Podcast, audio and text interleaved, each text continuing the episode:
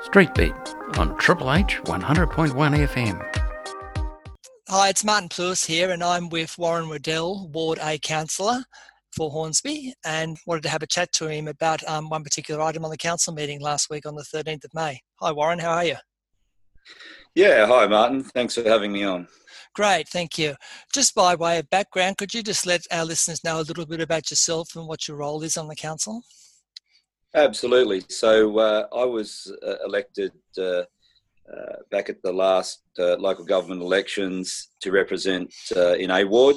Those that aren't familiar, A Ward's quite a substantial part of the Shire. It takes in predominantly the rural area, but it's the corridor down from Hornsby Heights down through to Brooklyn and the river settlements along to Wiseman's Ferry and all the way back up into Glenhaven. So myself and Mick Maher and Nathan Tilbury, we share the responsibilities of representing that large ward within Hornsby Shire.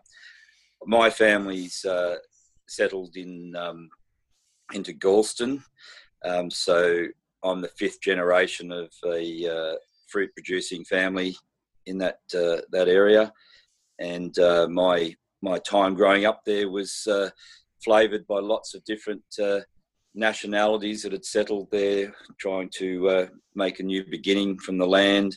I had a respect for both the natural bushland and natural environment, along with what settlers and residents were able to form and create within the Shire.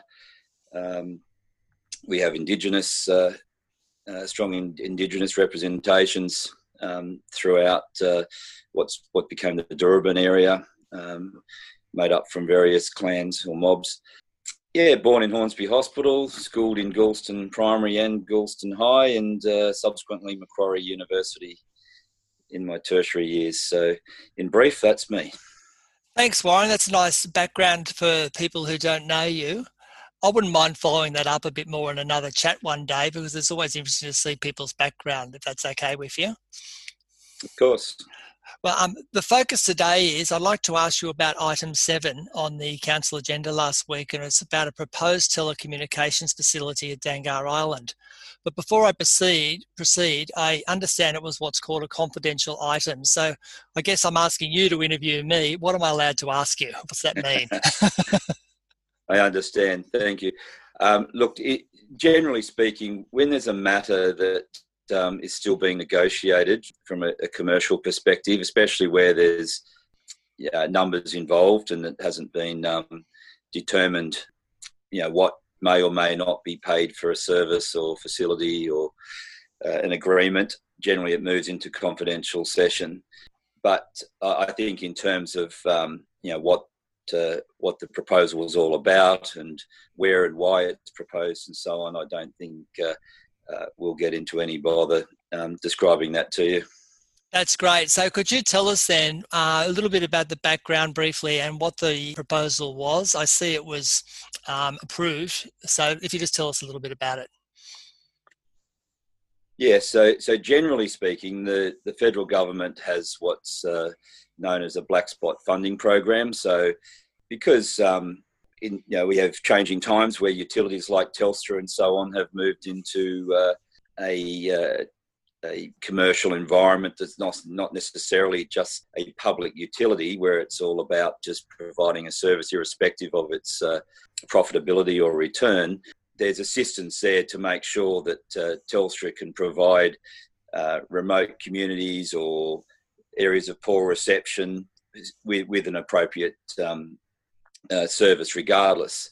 However, once those black spots are identified, it has to be determined, where they might put the infrastructure. In the case of this particular item, Dangar Island was the area deemed to be underserviced. It's a relatively, I guess in the grand scheme of things, a relatively small river community. However, there are essential services, in particular fire and emergency services that are based there.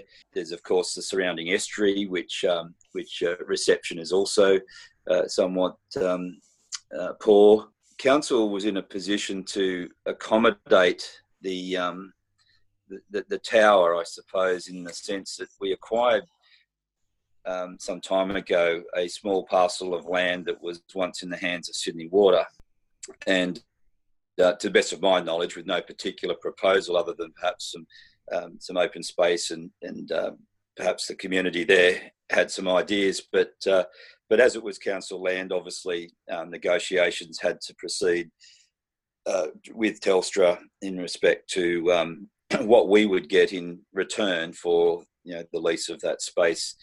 If people aren't familiar, the generally these facilities take the form of about a 30-metre tower with a secured room at its base, and then a link mesh style fencing to enclose it around and secure it around its base. We were conscious that it could be seen that that, you know, perhaps it could be painted the picture, I guess, that council was an impediment to that facility going into that space, because we work to a set of commercial guidelines. We've got a responsibility to the broader ratepayers within the Shire that every decision and every negotiation is undertaken with the best possible outcome or return for our overall community. So we're guided by IPART and other utility contracts that have been negotiated in the past.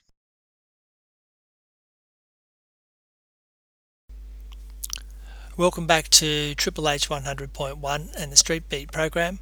We are speaking to Councillor Warren Waddell, and we're in discussion about the telecommunications tower at Dangar Island. So tell me then, it's a good win for the community down there in Dangar Island. Have you had any feedback from them? It is. All the submissions we were receiving were very much highlighting the poor situation that they were enduring. In fact, I don't think I received any comment from anyone that it was a bad idea or something they didn't want. As I say, the difficulty was that how do we balance getting the appropriate commercial outcome for the council, but still making good on the federal government's desire to fill in these black spots and improve the communication. So we were able to continue negotiations with Telstra to a point where the motion that went up, effectively, we endorse the proposal that the general manager be authorised to continue that negotiation to a successful ends. So it's not about the numbers involved or the figure that's agreed upon or the terms of the lease as much as it's about we are comfortable with the GM making the best possible decision that brings the matter to a positive end. That's fantastic. Just a follow-up question, just to wrap it up, and I really appreciate your time. There are other black spots in the community, and last week our federal member, Julian Leeser, was involved in a bit of discussion on this. Is this going to help that scenario as well? Yeah, I believe so. The interesting thing about the black spots in general is that there's not always a one-size-fits-all solution. The telecommunication companies have different technology, different proposals. You might recall that we negotiated a tower into the Arcadia area, which the NBN organisation proposed. Well, that was an alternative technology to what was originally going underground. So it was just a case of assessing the situation, putting forward the best technology for that scenario. So I'm sure that's what will continue to happen around the remaining black spots. I'm sure throughout the Shire, I know for one or two, certainly off the top of my head, that it's still, you know, under investigation. But what technologies proposed for those locations and where they would be positioned would be unique in each case. Well, Warren, I appreciate your time. You're a busy person. Thanks for the work you do for Hornsby Shire and the Ward A community, and have a good week. Thanks very much, Martin. Thanks for having me. Street Beat. on Triple H 100.1 with Neil, Justine, Martin and Mariko.